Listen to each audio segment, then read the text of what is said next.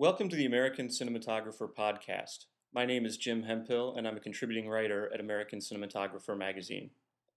The title character in the new film Percy Jackson and the Olympians, The Lightning Thief, is a 17 year old who quickly learns that he has bigger problems than passing algebra tests or finding a date to the prom.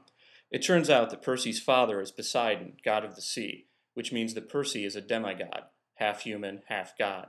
This would be overwhelming enough, but Percy also finds out that he's being wrongly accused by Zeus, the king of all gods, of stealing Zeus's all powerful lightning bolt.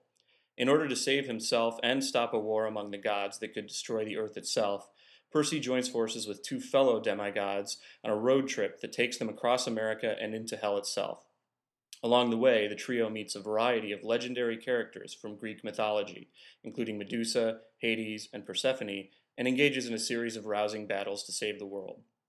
The film's director of photography is Stephen Goldblatt, ASC and BSC, an acclaimed cinematographer with multiple Oscar, Emmy, and ASC award nominations to his credit. Goldblatt has done superb work on everything from intimate character studies like Closer to action films, including the first two Lethal Weapon movies. And he's worked with a variety of notable directors, including Francis Coppola, Barry Levinson, and Mike Nichols. In 2007, he was honored by the Hollywood Film Festival as Cinematographer of the Year, and that same year he received a Lifetime Achievement Award from Camerimage, the International Cinematographers Film Festival in Poland. Percy Jackson is his second film with director Chris Columbus, following their collaboration on the musical Rent. And like that film, it blends extreme stylization with contemporary urban reality, though in very different ways. In Goldblatt's hands, the unlikely combination of Greek mythology and modern day American life becomes a perfect synthesis of epic adventure and emotional truth, a coming of age story as relatable as it is spectacular. Welcome to the podcast, Stephen. Hi. Um, looking over your resume, one's immediately struck by the diversity of films, both in terms of subject and scale. Uh, and I'm, I'm wondering what attracts you to a project, and more specifically, what attracted you to Percy Jackson?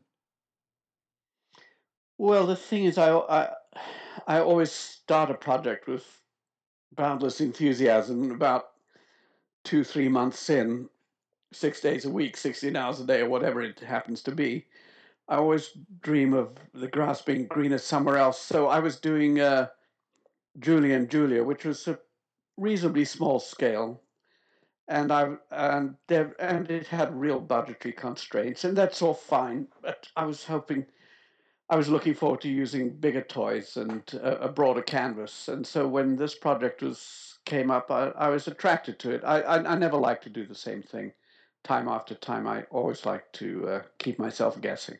Mm-hmm.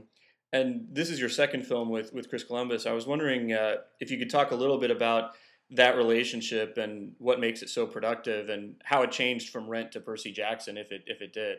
Well, each each time you work with the same person, it becomes easier because there's a level of trust. It's it's professional and personal. I mean, the the relationship is so intimate, and the first time it's almost like an arranged marriage. It's uh, it has all the trappings of intimacy, but with with no background, no history. You know. So the second time you work with uh, a director, assuming you got on fine before, um, it it everything becomes easier because there's there's a real shorthand. I, I hope that I can become the director's eyes, and uh, there's less second guessing, and and there, there's really on both sides there's there's less fear. It, it's a more it's always it's always, regardless, a more pleasant experience. And, and what were your initial conversations with him about the film like when he first first brought it to you? Well, in truth, he, he wanted to sort of work on a film that was very accessible for a family audience, which is not something I'm particularly familiar with, but it's it's been sort of his specialty in a way, all the way from Home Alone through Harry Potter.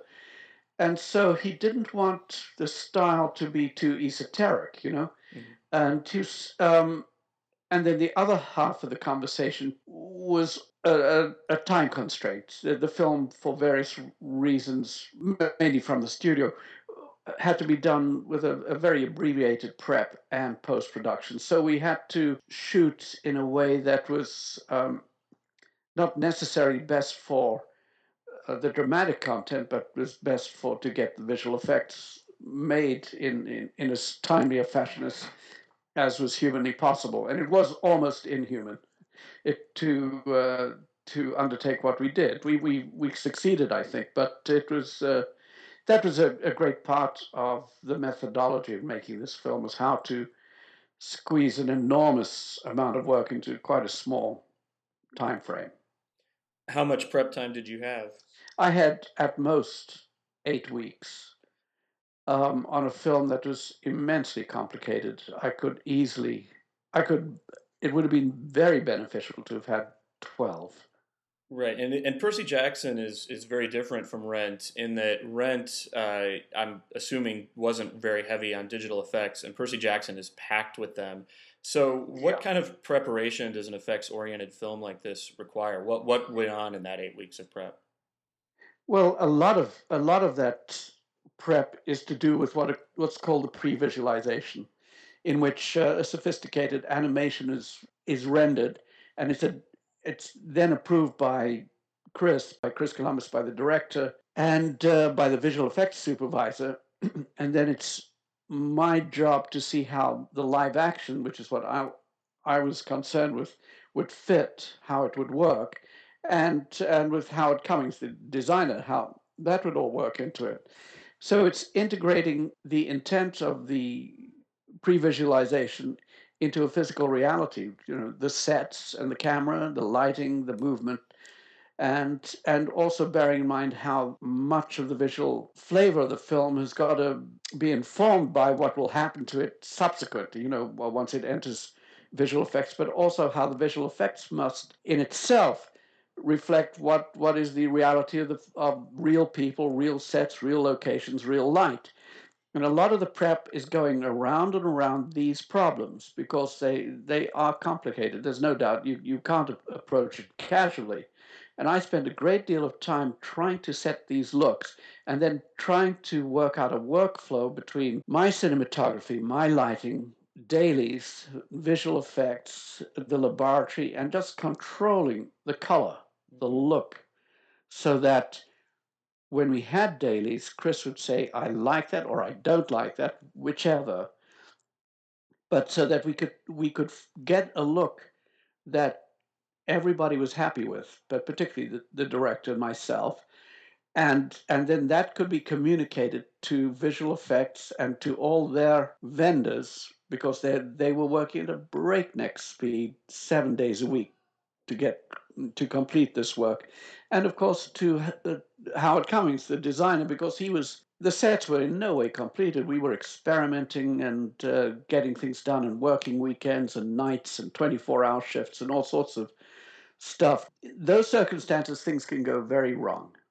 So I, I see some of my as the sort of eyes of the director, as the visualizer, the cinematographer, in a visual effects film. A lot of my work was to to bring this all into into one circle, so we were all working on the same project visually. Right. So so at this point, how close a collaboration do you have with, uh, say, Howard Cummings, the production designer? I mean, uh, I, I uh, in prep, I I'll. I will try to live in the art department. I really will, Of course, we would. Uh, Howard was doing some wonderful. His staff were doing wonderful paintings, full, full scale renderings of imaginative ideas. For example, what does uh, Olympus look like? What does Hades look like? What does uh, uh, Lotus Blossom Casino look like? All those things can be can be imagined and painted, and then he's got to design his sets, and then I've got to light those sets and work out how the camera can move.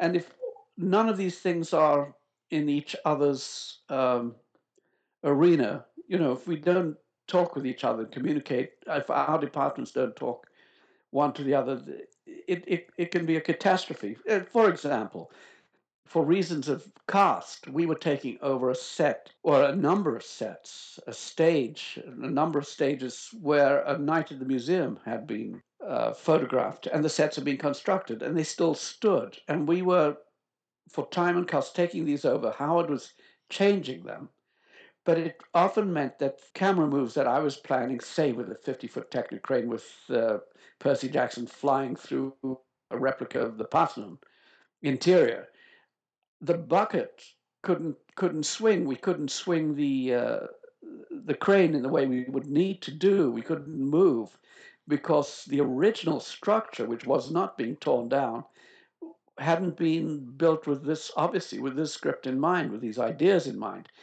So we had to do some very precise calculations with uh, tape measures and angles and using 3D 3D uh, modeling to, to see what we could and what we could not do. Where could we get the lens and where we couldn't get it. And a lot and this was worked out ahead of time. And uh, how many special effects vendors were there on the movie? Well, I, I don't know. You'd have to ask Kevin Mack, but there there was a few houses that were the main. We we had basically two um, people to refer to on the set. The chief reference was to Kevin Mack and his team, and then to um, and then this was brought through to a couple of other people. But the the great thing about visual effects nowadays is they are so flexible. They are so extra. It's it's an extraordinary experience to see how much they can do. There's so few restraints. It's really what you can do with it is how far one's imagination can can take the live action so that it can seamlessly integrate into what will be planned three, four months down the line. Case in point, if you have one of my favorite scenes is in the Parthenon where the Hydra, the multi-headed Hydra, breathes fire and is stopped by Percy Jackson's power with water. So the colors of orange, red, and blue and aqua I could use, mm. and they were then taken over by visual effects so that it seems so simple but then when there's no fire, you still got to have fire, sympathetic fire effects all over an enormous set, or or or sympathetic water effects over an enormous set. So we did that in conventional ways, bouncing light off colored metallic reflectors and and that sort of stuff for fire. But we also did other things like using one or two very high high powered projectors to project flame effects and to project uh, water effects on the set so that later when uh, visual effects digital domain for example took that sequence over they they could uh, it, it it could look as if it's the same place. It's not just it was just plunked on after the fact. Right. So so you don't do you feel uh, ever uh, limited or restricted by the effects heavy nature of the piece in terms of i, guess what i'm asking are do, do you feel like you get locked into specific compositions and camera movements long before you even start shooting, or do you feel like the effects, because they're so advanced, as you say, aren't uh, limited? I, I, I, I, I didn't feel that if if there were any specific requests, they were usually so imaginative. I couldn't, I didn't quite know how to handle it. What was it achievable? Um, I didn't really feel constrained in any way. I felt challenged by it sometimes. And how about uh, you know some of the things like uh, the digital extensions of the characters like for, for example uma thurman plays medusa and she right. has a head of computer generated snakes and pierce brosnan plays a character with the body of a horse.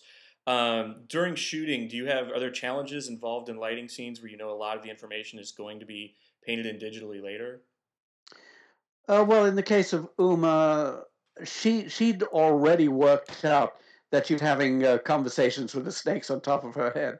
So even though she's wearing a sort of blue dunce's cap with red dots on it, in her own imagination, she she was looking up at them and uh, chatting with them as uh, they they were interacting with her.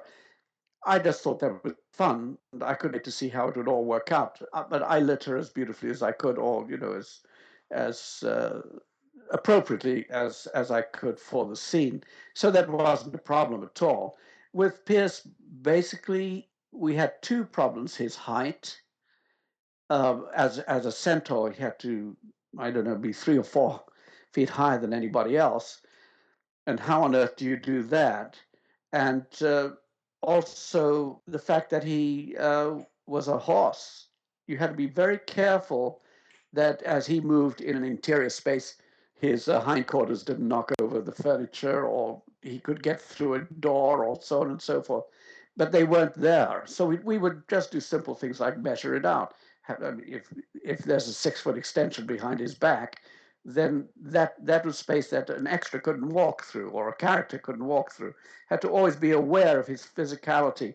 He was as an actor, but he clearly couldn't in that space behind him. He was always clip clopping backwards and forwards on stilts, believe it or not.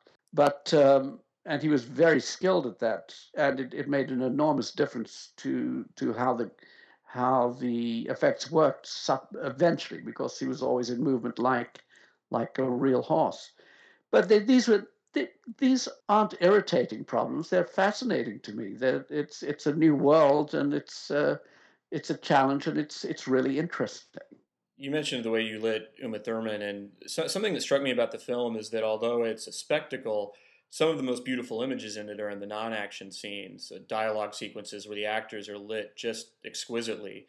Uh, the performer, performers all look consistently terrific, and I'm wondering if you have any kind of overall philosophy or technique when it comes to shooting portraiture, or does it vary from actor to actor and film to film? It varies actor to actor, depending on what they need, what the character needs, and film to film. I mean, this was a film, a romantic film, really. Uh, not in the in the sense that it's it's uh, a love story, but it's it's a it's a sort of mythical background, and so I think I had license to make things beautiful. And they and the actors generally speaking were beautiful. So it's not that that was very hard. I, I i wanted to have an atmosphere. I don't really articulate it too well but i had a picture in my head from testing of how i might make people look and we in pre-production we did a lot of film stock testing we we photographed many contenders for the various parts and uh, I took that chance to try out firelight effects and candle effects and glow effects. And I mean, I think it's very good sometimes when, when you do a film like Closer, for example, which is so different, it's all grounded in reality. Uh, for Mike Nichols, then my challenge is to make it real, and real real is often ugly, and so that it, it can look ugly, and that's a good thing. In a film like that, as Mike might say the enemy of the film is gorgeous mm. because it takes you outside the film. But on Percy Jackson, I think the friend of Percy Jackson is gorgeous because it brings you into it. It attracts you into a, a, an unknown world. So that's how I best explain it. And you mentioned the, the testing for the stocks. What film stocks did you end up uh, shooting with? Uh, the majority of the film was shot on 5219, which is the great enemy of digital. It's such a beautiful stock. And then the others, I can't remember the uh, the Kodak designation, but it's the Vision Three Daylight stock, which is which is lovely too. I do like five two one nine. And then also I set up a system with Deluxe Vancouver that uh, I would I had a an HP Dream Color uh, display on set. I had one in my apartment in Vancouver, and Richard Cordes, my color timer at Deluxe Vancouver at night had the identical monitor in, in his uh, color suite for timing dailies. All these monitors were identical models and they were all calibrated by the same people. And they have a system called uh, uh, cinema dailies, which are high uh, HD dailies, but they have a particular curve put onto them to make them emulate the, the stocks in question, whatever stocks you're using. And uh, then we had a very high-end uh, projector in the uh, in the studio where we could see dailies projected on a large screen at sufficient quality to be able to get an accurate color look, film look, film legal look, as it were. And also we could see uh, if there were any question, any problems with focus or aberrations of that vibration, that sort of stuff. Um, the, the the thought of doing a, a film that costs hundred billion dollars and not having real dailies projected and not seeing them every day makes my blood run cold. It happened. There are some very big films that have been made which everyone viewed dailies on their on their laptops and no one ever sat together and really communicated.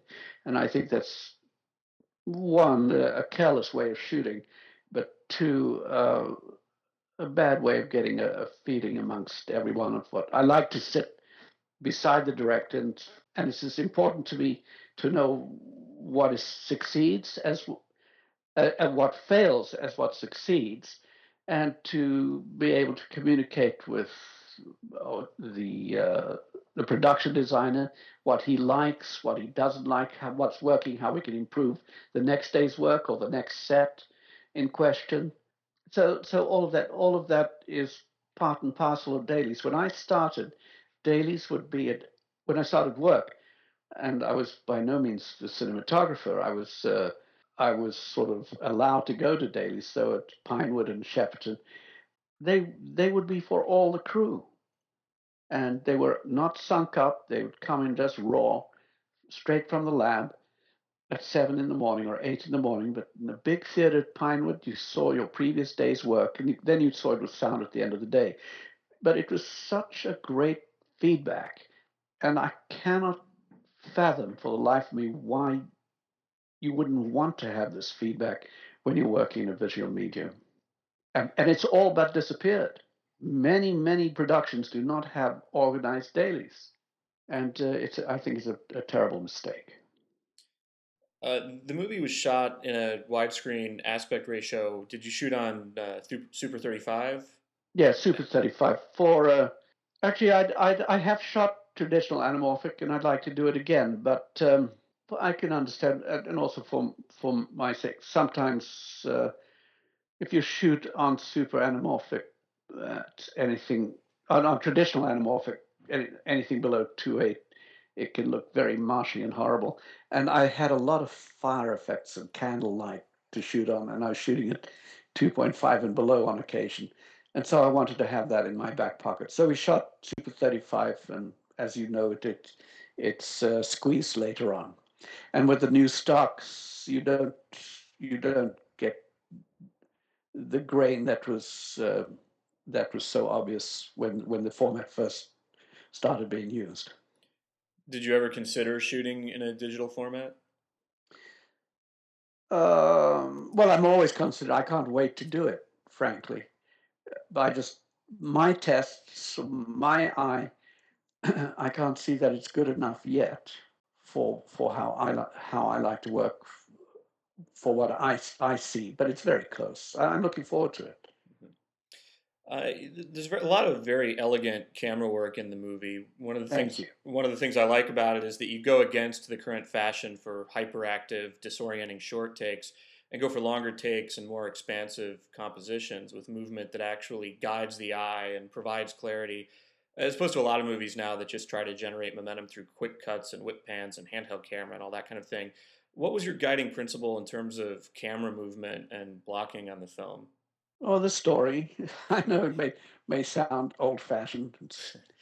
Look, a film doesn't have to a film doesn't have to be complicated to have a story. A narrative doesn't tension or or or whatever movement doesn't have to come from the cutting it, it the camera can really talk to to the eye and can talk to the audience, and those are the sort of films I most admire, and that and if you like, those are the films I want to emulate. So it's not that I'm opposed to quick cuts. Of course, they can be wonderful for for fight sequences and and necessary, but not all the time. He'll as in the same way that lighting should should and can vary its style from from highlight to to to to night to shadow and back again. So can camera movement. It may not be as an obvious a change, but the pace of the camera can and should, in, in my opinion, um, illuminate the, the the script, the story, the dialogue. So when you're shooting action sequences, how many generally how many cameras are you you using? Well, it all depends. I mean, how it's organized. I uh, my ideal is never to use more than one camera. I, but obviously, on on action, say at most three. We did have an extensive second unit, so they took over most all virtually all of the sets as as we moved on. So they, I think they used two or three cameras, but I, I don't. The most cameras I've ever used is was 17 on, on Lethal Weapon 2. At least three of those or four of those cameras were backups for a set that cost a million dollars that was blown up in five seconds. Uh-huh. and so, yeah, sure, something like that when you got five seconds to, to and you, you needed to photograph the same set from three or four different angles and have backups, and you only have that that explosion, then yes, sure, then then it's logical to use all these cameras. But I mean, it's not that unusual to have two or three people all wearing Steadicams on a set shooting each other. It's it's which is a hopeless way of shooting. Uh, you mentioned Lethal Weapon two, and and uh, I'm curious. You know, you did you did the first two Lethal Weapon movies and some other some other action films. Has your job on large scale productions like that changed considerably in the age of digital effects and and digital intermediates and all that? Well, it's become a little easier. I mean, and also I'm I'm less nervous that somebody's going to get killed. When I was doing Lethal, there was the stunts were for real. There were no safeties.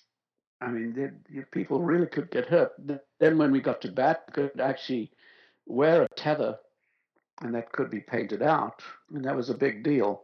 And now that's that can be done routinely. That's good. I don't. There's no need, no desire for anybody to get hurt. However, you do lose some of the excitement, perhaps. I'm interested in how you worked with the actors on Percy Jackson because it's very heavily populated with young performers and are there challenges to working with actors who are new to the screen and might not be as aware of the technical requirements, especially yes. on an effects picture like this one? Yes, I mean they, they uh, really the question of hitting marks, finding the light, and uh, getting the eye line. And uh, they want to do well, and they want to look well, and they want their scenes to cut well. So, but it's just a matter of not everyone can be experienced and just, just coaching them along. I don't see it as a problem, but uh, be, being articulate and uh, and kind, and just to, to help to help them see what they need to do. Fortunately, on Percy Jackson, there were real sets, enormous sets, but it meant that the actors were in. Uh, there was a reality. Moving into the the post production period of the movie, how involved are you? With the CGI on a film like this, are you present during any of the post production effects work? Just to a small extent. I mean, to the extent that I I made digital stills of every significant camera setup throughout the first unit photography, and this is for myself to to time dailies because I would then set I would correct to to my taste as it were either on the my monitor on the floor although I didn't usually have enough time to do that but at night I would send those stills to the colorist and he would make his dailies. But because we had such a big second unit, those stills that I made that were reflected accurately in the dailies were then used as a reference for the uh, second unit. And then uh, when production was over, or actually during production as uh, visual effects were being finalized and, or, or started, my stills were then put on hard drives and sent to vendors so that they could see what the original photography looked like. They'd have a, a dead reference. So my involvement with CGI was a, a, means to, we called it sort of color Bible. We had a couple of pre-timing sessions with Steve Scott from eFilm, who eventually completed the entire project with me. But uh, but we had early on we had some looks that we established for everyone to know in what direction we were traveling. And so you mentioned you did the uh, the DI at at eFilm. Um, what how how extensive was was the work on that? How, I, I, guess what I'm asking is basically just what was uh, what what did your role become on the film in the the latter stages in uh, post production? Well, it it it actually it was the most extensive use of the digital intermediate that I've experienced since I did Angels in America. I was I was actually employed on this for about ooh about ten weeks because what what was happening is that visual effects were coming in. We had to integrate them into the live action, and then correct any problems. We'd find problems. We'd have we'd get back to visual effects and say we can see uh, hair here or we can't see a shadow there, and so on and so forth. there was a high pressure, and it was seven days a week for the last uh, five weeks to get it all done. So I, I was very happy that I could not only protect my work as in a selfish way, but also to, to help all the film's images, whether they were mine or whether they were Digital Domain's or whoever's, of Kevin, you know, it, to help the film so that everything looked of a piece. And uh, we carried this all the way through to film out, so I was able to look at prints and make sure that each reel was working and so on and so forth. It, it was an ideal situation. Do you find that on other films the the studio doesn't want the cinematographer as involved uh, for that long in the post production process? Oh, they'd love they'd love to have you involved if, if as long as you didn't charge for it. I mean, they, they, I mean, but I was I was paid and welcomed, and it was it was an integral part of the post production experience. Um, yes, I mean, there's always budget questions and uh, I can understand that on a on a lower budgeted movie. But um, yeah, there there are there are variations uh, studio to studio, producer to producer. Um, I think I hope that this will change because the DI is becoming so universal now over the last five years that it's a it's a necessary part of uh, of the post production, and I don't really know who else is supposed to do it. I mean, if the input of the cinematographer is important when you make the film, surely it's just as important when you finish. Of course, if it's not important when you make the film, then it's not important when it when you complete either. So it's the same riddle. I think that's a good note to end on. So uh, thanks so much for uh, for talking with me about Percy Jackson uh, and the Olympians, The Lightning Thief. It's a terrific movie. Okay, my pleasure. Thanks a lot.